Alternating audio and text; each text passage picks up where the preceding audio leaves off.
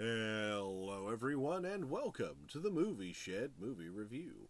I'm, of course, your cinema loving, shed dwelling host, Mike. And today we are looking at a film which I shall review and recommend you watch or run, depending. So, let's dive in with Conan the Destroyer. Quick summary for those unfamiliar. In his cine- second cinematic adventure, the mighty warrior Conan is tricked into working with the scheming Queen, Queen Taramis. Along with finding a mystical horn, Conan and his allies, in- which include the fierce fighter Zula and the wisecracking sorcerer Akiro, must protect the beautiful young princess Jenna with deception and danger at every turn, Conan has to use all of his power to defeat the evil foes that stand in his way.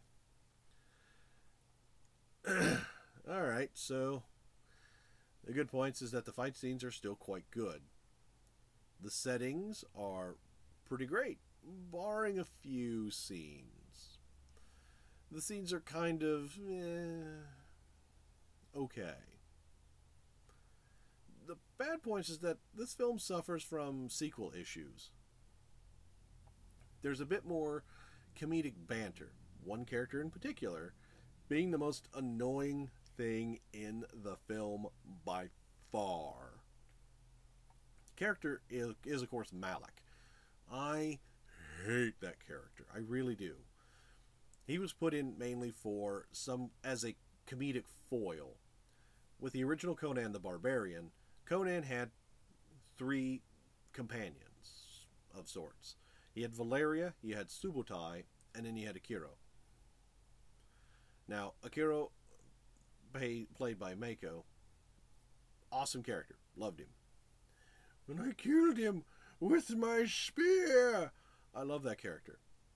Valeria, an awesome, strong warrior woman. Subotai, a great character. But you don't have these you only have Akiro making his return. You don't. Valeria, of course, is killed in the first film. And Subotai is just gone. Gone somewhere else. So they replaced him with Malak.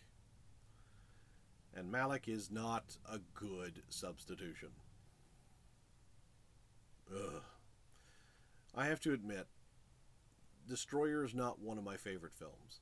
It lacks the gravitas that the first film gave us and it adds a little too much comedic banter. The character of Malak is just so annoying that it sucks all the fun out for me. It just does. The fact that it has so many different names in here that were really, you know, big names that we didn't even realize were there. I mean, Zula is played by Grace Jones. You know, she was back. If you if you're not familiar, uh, she was a great pop star back in the '80s. She was also in uh, I forget I think it was Moonraker. No, no. Was it Moonraker? It was one of the Bond films. I know that. She's a pretty pretty good character. I liked I liked Zula. The fact that the big monster is actually Andre the Giant is also pretty cool. He's uncredited, but it's pretty cool. The fact that Wilt Chamberlain is in this also pretty cool. And yet, the film doesn't do it for me. It just, there, there's just not enough stuff in there that really makes it a fun watch for me. So, what's my final rating for Conan the Destroyer? I'd have to give this film a toss up. Watched or don't. That's I'm afraid that's the best I can give it it doesn't do enough for me to make it worth watching more than once. Sorry, sorry if you're if you're a fan of Conan Destroyer, you know that's just my opinion. Sorry. Well, I think that's going to be it for me for today. So it's time to close up the old shed, but I will see y'all next time.